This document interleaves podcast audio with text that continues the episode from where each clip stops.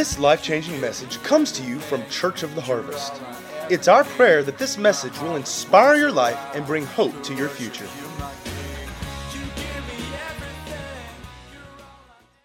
All right, so I'm going to uh, I'm going to continue from last week. I, I started a, a, message last week on um, on what? What was it? Baggage. baggage. I called it "Check Your Bags," right? And uh, and we started off talking about traveling. I love, I love to travel. How many of you love to travel? You love traveling. Awesome. But do you love the destination or do you love the process of traveling? I have an aunt and uncle that drove here, drove all day yesterday. They've been to, been all the way across to New Mexico and everywhere else. Man, I do not. Sean and I were in Dallas this week, and I mean, you know, traveling wears you out, doesn't it? Wears you out. So, reality is, some people say that the process is the destination. I say, bull. No, it's not. No, it's not. The process is not the destination. Traveling is not the destination. So, you know, we think of what I talked last week. I, I want to go over what I talked about last week because it's the foundation kind of for everything. But man, that whole process planes, trains, and automobiles, right? Man, just, and I, I talked last week about my phobia of hotels. What in the world has been going on in there, right? Talked about a few horror stories with, with some of the teenagers, some of the youth trips that we did back in the day and stuff. But one of the worst parts of traveling is carrying baggage. Now, how many of you love the baggage claim process at the airport? It's terrible. Especially if you've been on a long flight and you get off and you're ready to get home or get to your destination or wherever you're going. And what do you do? You stand in front of this daggum conveyor belt, right? And you stand there and stand there, and you're just praying and hoping that your luggage even comes out, right? Any of you ever had lost luggage? It's terrible. It's terrible. And so we have this baggage claim process. And now many airlines, and we know for the last few years, are charging for bags, right? And because they're charging for bags, and because of the pain of the baggage claim process, more and more people are carrying their bags on the plane with them. Any of you flown in the last couple of years and seen this? People pack everything as full as they can and try and get on the plane so they don't have to check them in the baggage claim. They carry everything. And you've seen the person trying to shove everything into the overhead bin, and you look at it and you go, that's never going to fit. It's never going to go. And finally, a, a, flight attendant has to come check it on the back of the plane because it won't fit in the compartment because they tried to carry everything onto the plane with them instead of dealing with their baggage at baggage claim, right? Which brought me to the question how many of us try to carry our baggage in life instead of deciding to deal with it and to claim it? We don't want to deal with our baggage, we don't want to check it because maybe even from past experience, we know this can be a long, sometimes painful process. And so instead of dealing with our baggage and doing what we should with it and turning it over, we decide to carry it all. And how many of you know that'll start hurting your back. Now, thank goodness now, the, you know, Sean and I, for our trip, our 20th anniversary trip a couple months ago, we got new luggage, the one that has four wheels on the bottom, right? Boy, that's nice. Just wheel it right along beside you. But it's still a pain having to keep up with all that stuff, isn't it? And here's the reality all of us have baggage. Somewhere, someplace in our life, we're carrying baggage. Something terrible happened. And instead of dealing with it, we decided, you know what? I'm strong. I can deal with this. I don't need anybody's help. Nobody's going to see me cry. I can carry this. And what do we do? We pick up another bag and we carry it. And many of us over the period of our life, we do that over and over and over again until we get to the point that we look like Jacob Marley, hauling all these chains and all these things behind us, right? Remember from a Christmas carol?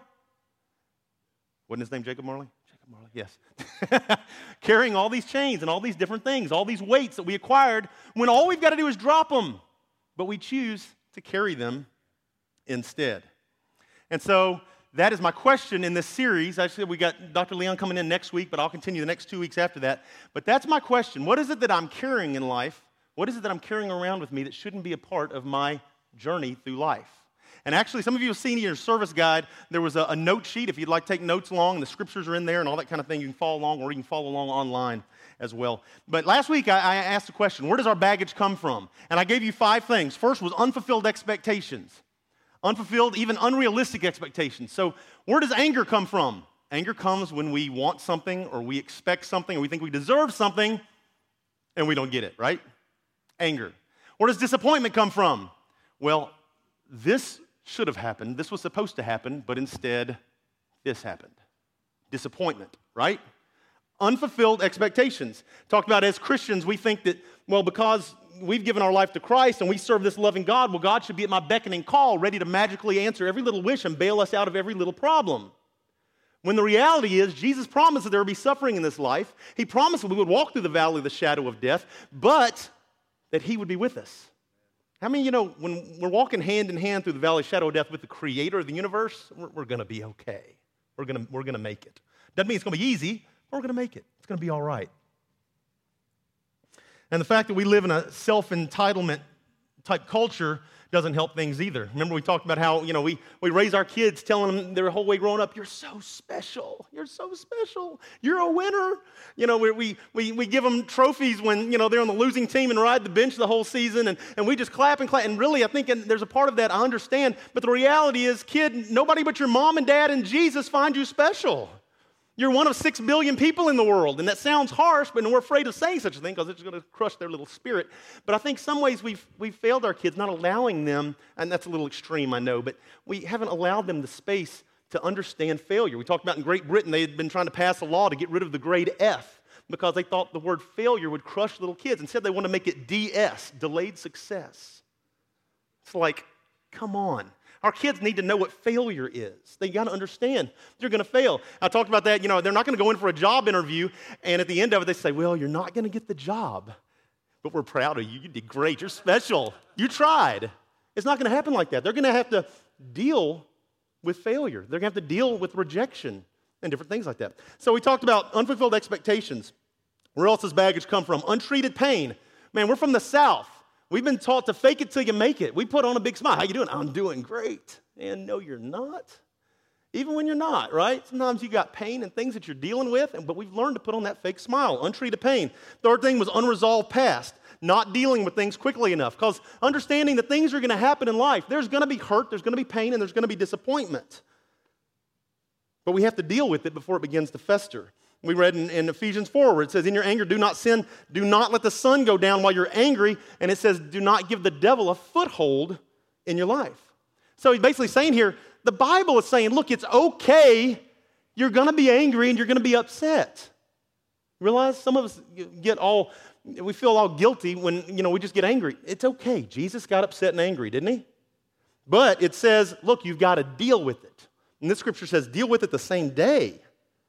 And if you don't, and it says that you give the enemy a foothold in your life, not because of what happened, but because you didn't deal with it, right? The fourth thing was unhealthy view of self. And I told you this is one I always struggle with, and I think so many of us do. When you're told in your life that you're a loser, that you're never going to amount to anything, when you're taught that you're ugly and that, there's, that no one will ever like you, you begin to buy into that. And you begin to say to yourself, well, that's just the way I am, and that's the way I'll always be. And you got this unhealthy view of self. And the accurate view of ourselves is how God sees us, not how anybody else sees us. God saw us as so valuable that He sent a Son.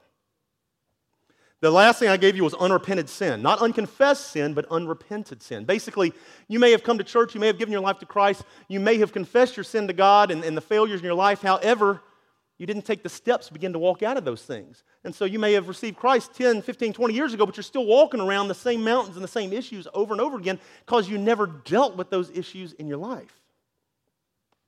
And talked about, you know, in, in an airport, the best part about an airport, airports are a pain, but the best part is dropping your bags. And that's what we've got to do in an airport. Realize, and that's what we've got to do in our life. We've got to drop the bags, understanding that Christ is there, Jesus is there, and He's ready to take our bags if we'll just hand them over. We talked about how our baggage, the baggage in our life, it isn't based on reality because it's not how God sees us. And when we live our life based on something that's not true, then we're nothing more than a prisoner to deception. God says, if we look in the Bible, the Bible says that you're more than enough. It says that you're an overcomer. It says that you're equipped to handle everything the world throws at you. It says that you're a child of God and you're an heir to his promises, that you're a talented, gifted person with purpose. Many times we don't believe that. And that's the problem. So, how do we reject the lie, lies in our life? From 2 Corinthians, we take captive every thought and make it obedient to Christ. In Romans 12, by renewing our mind, in Ephesians 4, in the attitudes of our minds, to what end? In John 8 32, that you would know the truth, and the truth would set you free. And God does want us to live free. And to end, last week I gave you three things. What is the truth? What is the truth we've got a basis on? One was God still loves me. No matter what you've done, God loves you. Just like uh, I mentioned a few minutes ago, our, our kids aren't perfect. But when they fail, it does, eh, you know, when they fail, it doesn't make us love them less. It makes us want to work all the more to be there for them and to push them in the right direction. And it's the same with God. We don't always make him proud in every decision that we make and everything that we do, but he doesn't expect that. And in those moments when we do fail, it just makes him come in and love us all the more and want to be there for us. The second thing was God can free me. Some of you have bought into the lie that this is who I am and this is how I'll always be. Well, this is just my family. This is just the way we are. Things will never change. And you know what? They won't if that's what you've bought into. But the reality is that God can free you. And then the last thing was God will restore me. The only thing in this life that can restore you past your failures back to factory default is Jesus.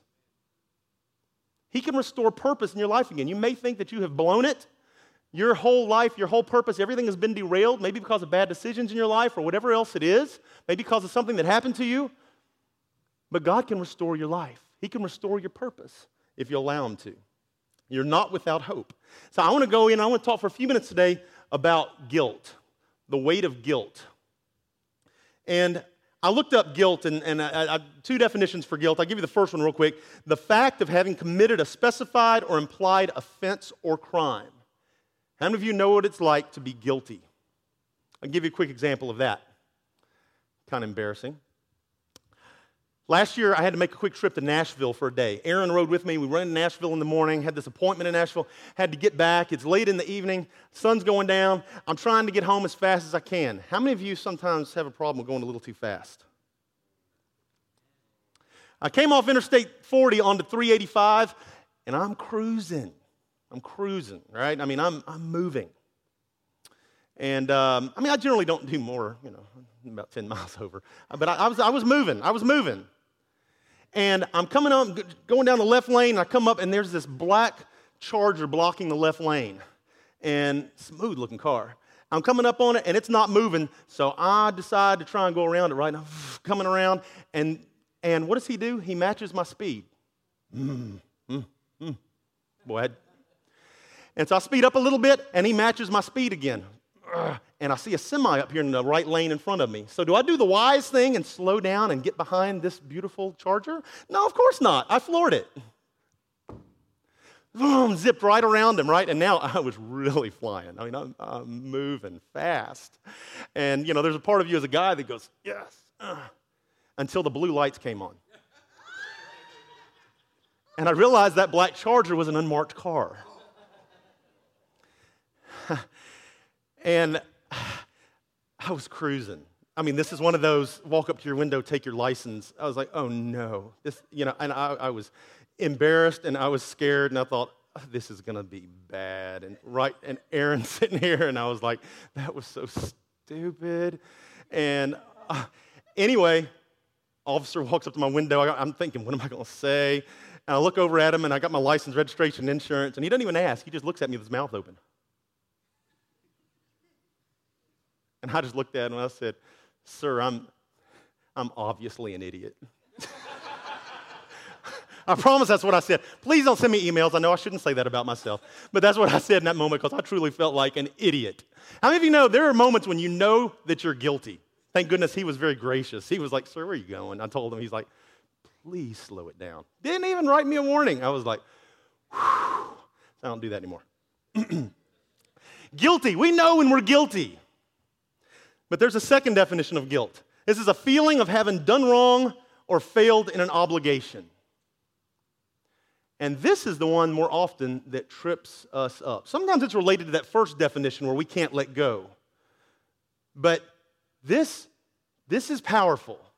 In our lives, this type of guilt, this kind of guilt can derail your life. And some people, I believe so many people deal with guilt today and it can weigh us down in such a huge way. And over time, it affects our perspectives and our attitudes and our responses and situations and everything else. And, you know, because of guilt, we may do things we wouldn't have normally done, and we may not do things that we would have normally done. Guilt can be very powerful. And guilt can affect our view of God. Some of you may have grown up in a hellfire and brimstone kind of church. Your hair was a little too long, or ladies, your shirt skirt was a little too short, or guys, you had a little bit of facial hair, or my Lord, you better not have a tattoo. Or you slipped a little bad word when somebody cut you off in traffic, you're going to hell. Any of you been under that kind of in that kind of church for? The problem is that distorts our view of God, and that's not who God is. God is not trying to catch us sinning. He's not up there keeping a list and checking it twice like Santa Claus, except when we do something wrong, right? He's not up there doing that. Under this type of teaching, we feel like God is always disappointed in us and that we can never be enough. And realizing that God is not, a, is not some prison warden trying to hold us prisoner. He actually came to set us free. So we got to learn to drop the luggage in our life, the baggage in our life that's weighing us down. And, and look, talking about God being a prison warden trying to hold us prisoner, the reality is when we buy into guilt and we hang on to that in our life and we carry it, all we're doing is we're throwing ourselves into a self inflicted prison. We're holding ourselves in prison by holding on to that guilt in our life. Matthew 11 28 and I looked up several versions. I like God's Word translation. It says, Come to me, all you who are tired from carrying heavy loads, and I will give you rest. How many of you know there is nothing that will weigh you down and is more exhausting than carrying guilt in your life? It will weigh you down in a huge way. So many of you are probably tired and exhausted from carrying those things, and maybe even trying to fix it in your life, trying to be good enough, trying to appease this guilt in your life, and trying to do it apart from God. So many people avoid God, so many people avoid church because of the guilt in their life, when the reality is we should be running to God when we have those things. Psalm 38 4 in the New Living says, My guilt overwhelms me. It's a burden too heavy to bear. Any of you ever been in that place where guilt wore you down to the point of collapse? It'll do it. I mean, people take their life over guilt, don't they? It's huge, it's a heavy burden. And we're in that position where we're being burdened down by all this guilt. We can't do anything well, well, and we can't fulfill God's given purpose and plan for our life because it consumes us. We buy into this idea that God no longer loves me, no longer wants me, he can no longer use me. And it's not true. It's a lie.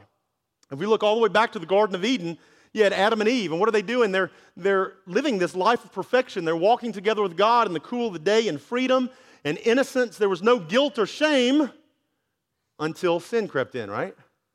And all of a sudden, what do we find the first thing they do as a result of guilt? They hide from God, right? Next thing we know, they're pointing a finger at, at each other, bringing accusations, and they turned on each other. Guilt makes us want to hide, but the funny thing about that is that to deal with guilt, you can't hide. You've got to bring it out in the open. Jesus came to restore us back to that original image. That's what God wants in our life. He wants to restore us back to that original image in the garden, walking with God in innocence and freedom. Galatians 5 1 some of you know this. It says, It is for freedom that Christ has set us free. God created us to be free, right? It says, Stand firm then, and do not let yourselves be burdened again by a yoke of slavery. You know, something I'd never noticed before was the word again. How often do we try and step back into slavery again and again and again? Think about the children of Israel, right? As they were brought out, and, you know, they, they come to the, Red Sea, oh, we might as well go back. They don't have any water. Oh, we might as well go back. Oh, there's not any food. Oh, we might as well go back. Why do they keep wanting to go back to slavery instead of trusting God and being free? But that's kind of our tendency.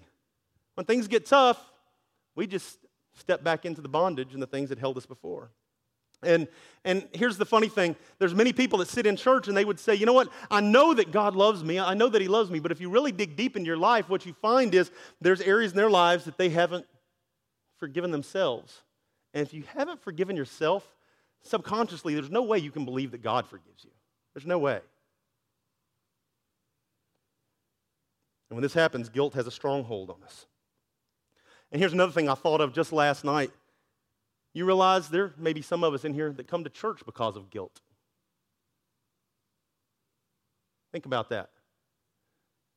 You're trying to deal with the guilt in your life, and so you think, you know what, if I just go to church, if I just drop a dollar in the bucket, if I just do something, we, we have this idea that it'll make God love us a little bit more, that God will be, maybe, maybe He'll be all right with me if I can just go do something else for Him along the way. It's good to come to church.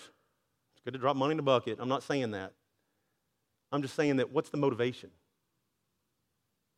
So, what adds to the weight of guilt? I'm going to give you three things real quick.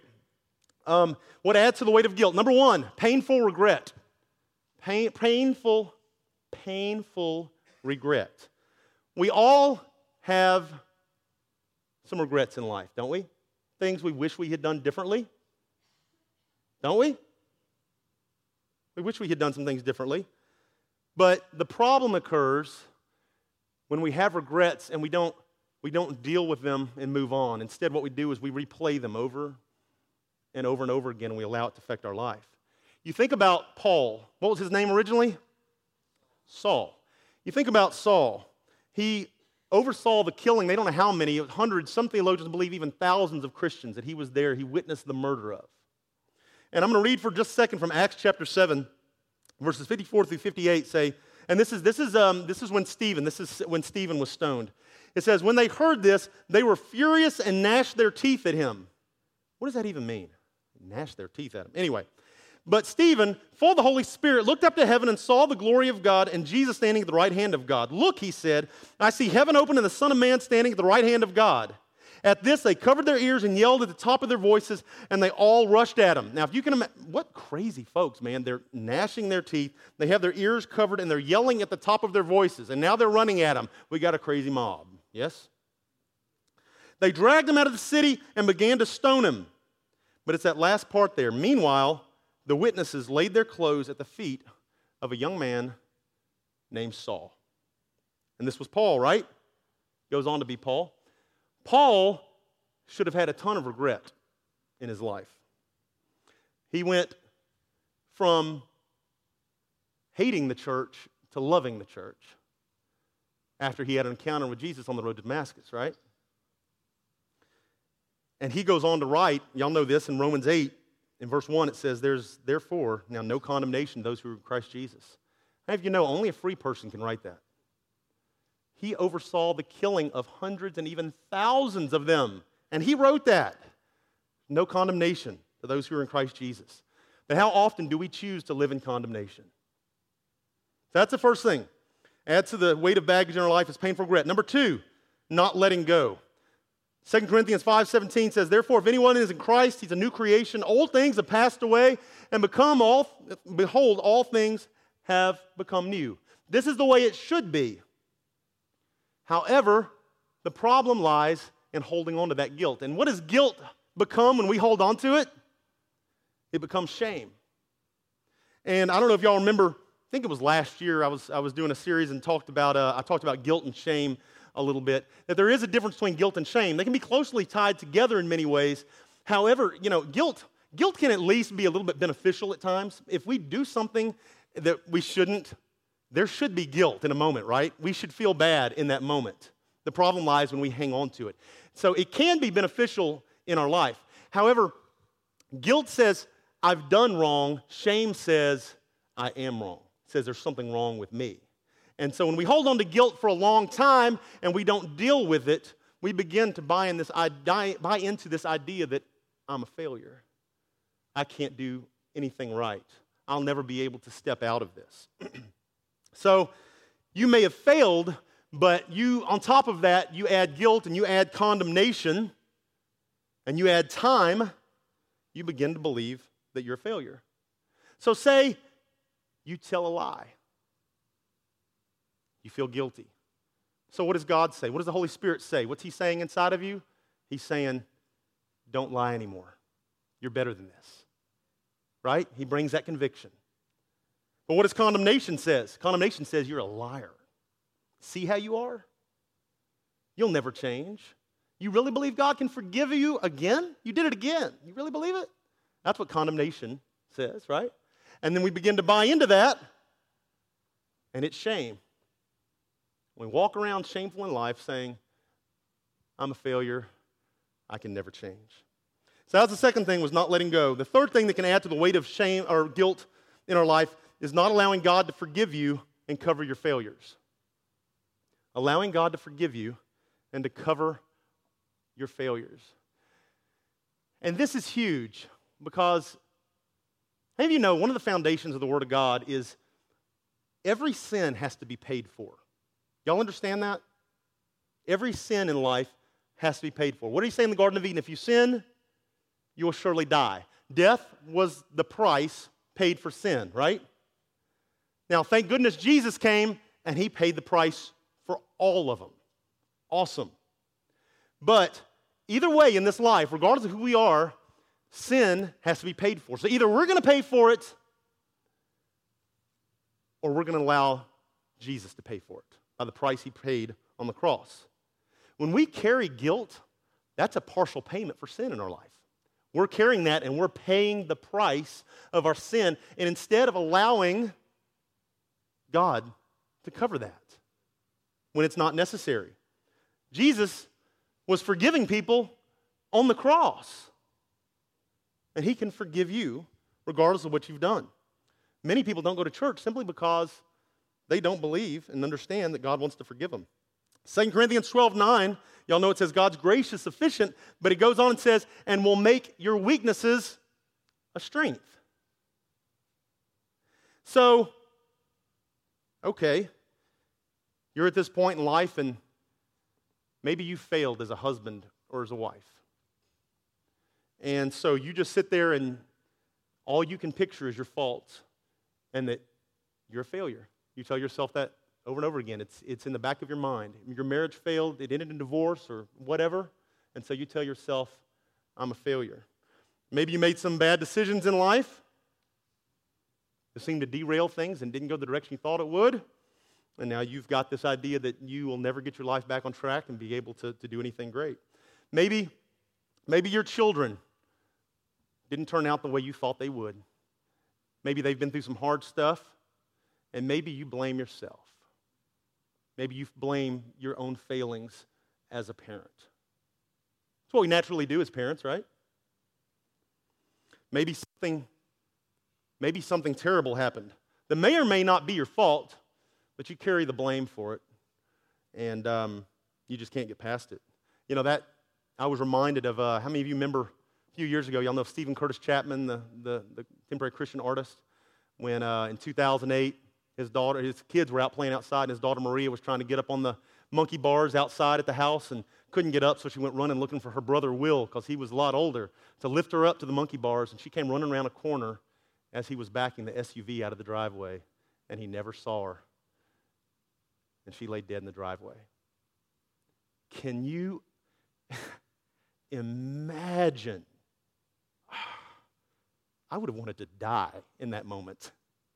The guilt the weight of that. Some of y'all know he went on to write the song Cinderella. Steven Curtis Chapman did uh, to his, for his daughter. And his son is, has recovered in the midst of all this and, and has, a, has a Christian band himself and, and, uh, and, you know, I guess seems to be doing well. But can you imagine the scars that left on his heart in the midst of all that? Terrible things happen in life, don't they? When, and sometimes there's just nobody to blame, but we carry it, don't we? We have a way of carrying those things. We tend to think that God loves us, but He just hates us for our mistakes. And we got to remember that every failure was paid for at Calvary. We are saved by grace, and we're forgiven by grace. When we believe that our failures are too big to be forgiven, then we've made God's gift something that's based on works, not something that's based on grace. Romans 11 6 says, And if by grace, if it is by grace, then it's no longer of works. Otherwise, grace is no longer grace. But if it is of works, it's no longer grace. Otherwise, work is no longer work. God's love for us is not based on what we've done. Thank goodness. It's based on what He did. We can't earn His forgiveness, we can't earn His grace, we can never pay back the gift that He gave. This is why Paul was able to say in Romans 8 that there's no condemnation to those who are in Christ Jesus. And actually, if you go a little further down that chapter, in verse 37 in Romans 8, it says, Knowing all things we are more than conquerors through him who loved us. For I'm convinced that neither life nor death, neither angels nor demons, neither present nor future, nor any powers, nor any height or depth, nor anything else in all creation will separate us from the love of God as in Christ Jesus our Lord. Hey, you know, it's a little bit of relief knowing that the Apostle Paul dealt with the same things that we deal with. Actually, if you go back one more chapter and go back to chapter 7, that's where he's crying out to God in his failures and saying, God, why do I keep doing the things I don't want to do? And why do I keep not doing the things I do want to do? He's saying, God, why, why am I still messing up in this process of life? Why, why, is there, why, why do I still have this tendency to sin? Why do I still fail? Even Paul dealt with sin, failure, mistakes, and baggage. And there's no way out of it except to hand those things over to Christ. In closing, I want to give you three things. I think it's on the back of your note sheet there. Three things that when we let go of guilt, three results. Number one, you relate to people differently. When you let go of guilt, you begin relating to people differently. Because guilt and shame, it hurts our relationships. If you go, go back to Adam and Eve for a minute, y'all do realize that Adam and Eve had absolute perfection. Y'all realize that they were both married to the best looking person in the world?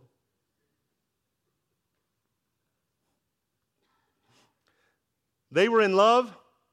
They never cheated on one another. Isn't that awesome?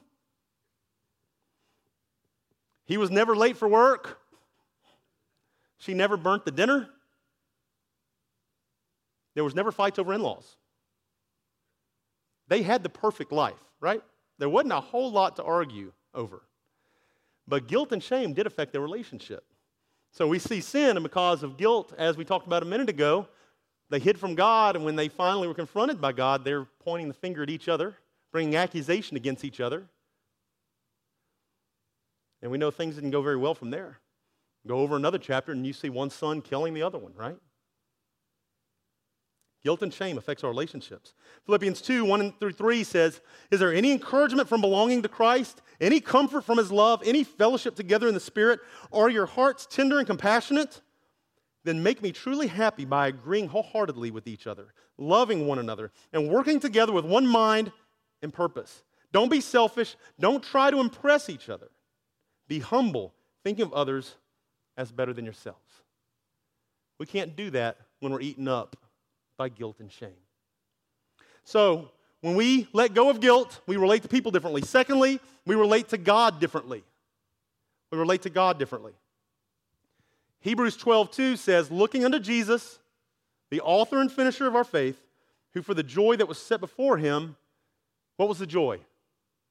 The joy was us. Knowing that we'd be free and be in relationship with God again. That was the joy that was set before him. That's where he was going. That was the purpose of the cross, right? So, for the joy set before him, he endured the cross, despising the shame. Another version says, scorning the shame. Jesus went to the cross to bear, obviously, our sin, but our shame and our guilt. We don't have to be afraid of God. God is not mad at you, He's not angry with us. You never have to be in a position where you feel like you can never be enough for God. He loves us, and you can always relate to Him as a good Heavenly Father. That's who He is. So, when we let go of guilt, we relate to God differently. And the last thing, when we let go of guilt, we can be used by God. When we're not weighed down by guilt, we do relate to people differently. We do relate to God differently, but we find ourselves beginning to care about the things that God cares about instead of being so selfish and consumed with ourselves and our own desires and our own dreams. We live in a self consumed culture, a very materialistic culture. All we care about is ourselves. But the more we let go, the more we draw close to Him, and the more we come like Him. And we find our desires begin to line up with His. His desire, what, what, what is God's heart? He loves people, and He loves seeing people free and in relationship with them. You think less of yourself, and you think of others more. Psalm 18:35 says, "You make your saving help my shield. Your right hand sustains me. Your help has made me great." Regardless of what you've done in your life, all you've got to do is turn and receive him and let go of all the baggage and things that you're carrying that shouldn't be there. All we can do is let go of our guilt and shame and hand it over to God. I'm going to continue on in a couple weeks and, and talk about some steps we can take according to the Bible to get free and to stay free. But let's, let's bow our heads together as we close here. Let's just let's all bow our heads and close our eyes. And I want you to understand that you know everything that I've said today is it's all in the Bible. God wants you free. He does love you. He will free you. He will restore you. But there's one prerequisite in your life you have to give your life to Jesus. You have to give your life to Him and be in relationship with Him. And here's the reality of things we do a lot of things we regret in life, but giving our life to Christ isn't one of them. I've never known anybody in this life who looks back at the end and says, Wow, man, I regret giving my life to Jesus. Man, I regret doing things God's way. Man, I regret living a life of integrity. I wish I had lived for the world a little bit more. I, I wish I had committed adultery a little bit more. I wish I had compromised a little bit more of my life. Nobody says that. Nobody regrets giving their life to God. It's the most important thing that you can ever do. We look out there and it seems like the world has so much to offer, but it's nothing compared to the price that Jesus paid and the gift that he gives us through his grace. The Bible says that to be in a relationship with Him, all you've got to do is confess with your mouth that He's Lord and believe in your heart. And then what do you do? You just follow Him all the days of your life. And you belong to Him. The Bible says that when you do, you become a new creation. Old things are passed away and all things become new. That doesn't mean that everything will be easy. It doesn't at all. But it means that He'll be with you and He'll walk with you in the midst of the storms and the trials of life, that He will, he will give you peace and even joy in the midst of it all. Just examine your heart for a minute. Does my life truly belong to Christ? As I always say, it's not about the prayer. There's nowhere in the Bible we see anybody praying a prayer to receive Christ. It's about making a decision that, you know what, I, I can't live my life anymore for myself. I can't try and do this on my own any longer. I need a Savior, I need a Redeemer. I need the one that I can trust, the one that will never fail me. It's embracing Him and saying, God, I'm going to follow you. I'm going to do things your way. I'm going to allow you to lead and guide my life. I'm going to allow you to be a blessing in me and through me. And you'll see the difference. You'll see the peace that comes in knowing that you're secure in our Savior's hands. You may have never given your life to Christ before, and then this is your moment. We are going to pray a prayer together for you to come to a place of decision. And you pray that prayer, all you got to do is believe in your heart. And you find yourself coming into all these promises. But you may have, you may find yourself, you may have, you may have been one of these. It's maybe you've gone to church your whole life, but you realize that you're still dealing so much with selfishness and things within your own heart and, and that you're not following Christ with your life and that maybe going to church is maybe it's just a routine. Walking through the doors and maybe it's guilt. Maybe you're just doing it to appease God and, and, and trying to be in right standing with Him. You don't have to do it one more day. You can make a decision today and say, Jesus, be mine. I give my life to you, and I'll follow you all the days of my life. With every head bowed and every eye closed, if that's you and you would say, you know what, I need to get my life right with Jesus today, if that's you, let me see your hand. Lift your hand and let me see it right quick. Who would say, I need to give my life to Christ today? Yeah, who else? Who else would say, I'm tired of living for myself? I'm tired of carrying the load myself. I need to be free. I'm tired of the guilt and the shame. I need Jesus to invade my life. Anybody else would say that? Okay, you can put your hands down. Let's just, I just want to, all of us pray this together. And it doesn't matter if you lifted your hand or not. If you pray this, I mean it with all your heart, Jesus will come in and you will be that new creation. All things, old things passed away and all things becoming new. Let's pray together. Heavenly Father, I thank you for sending your son Jesus. I am so tired of living life for myself. I am sorry, Lord, for my failures. I'm sorry for my sin. I'm sorry for letting you down. I ask you to forgive me. And today, I put my hope in Jesus. Jesus, I thank you for giving your life in my place. I thank you for paying for my sin, for paying for my shame and guilt. And I give my life to you. I declare that you are my Lord today. Holy Spirit, fill me, empower me to be everything that you've called me to be. I will follow you all the days of my life.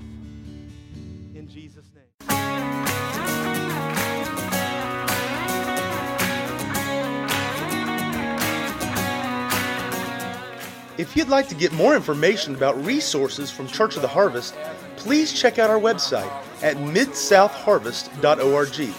You may also contact us by phone at 662 890 1573 or toll free at 866 383 8277.